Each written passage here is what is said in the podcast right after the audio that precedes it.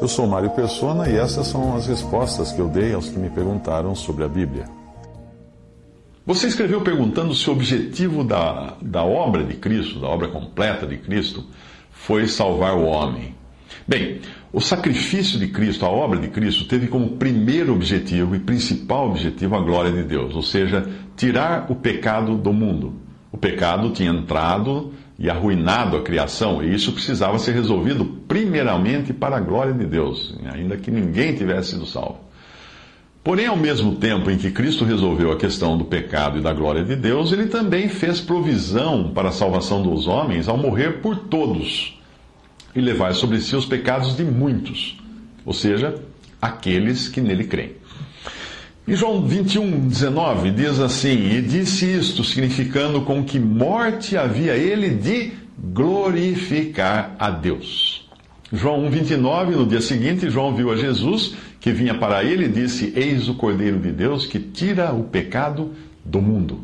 É importante lembrar que, mesmo que ninguém viesse a crer em Cristo, mesmo que ninguém viesse a ser salvo, mesmo assim a obra de Cristo teria sido bem sucedida, no sentido de tirar o pecado do mundo e glorificar a Deus.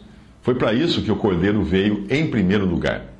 A provisão foi de salvação para todos, porém apenas muitos serão salvos. Cristo morreu por todos, mas levou sobre si os pecados de muitos. Todos esse é o tamanho da provisão de Deus e do poder de salvar que, ele, que teve a obra de Cristo na cruz. Em 2 Coríntios 5, de 14 a 15, diz: Porque o amor de Cristo nos constrange, julgando nós assim, que se um morreu por todos, logo todos morreram. E ele morreu por todos, para que os que vivem não vivam mais para si, mas para aquele que por eles morreu e ressuscitou.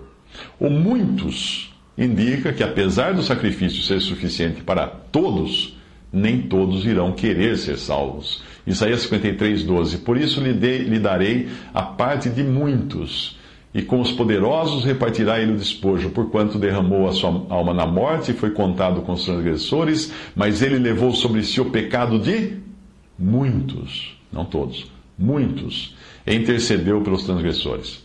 Hebreus 9, 28. Assim também Cristo, oferecendo-se uma vez para tirar os pecados de muitos, aparecerá a segunda vez sem pecado aos que o esperam para a salvação. No final, Deus será glorificado em todos os aspectos e haverá diferente classe, diferentes classes de salvos.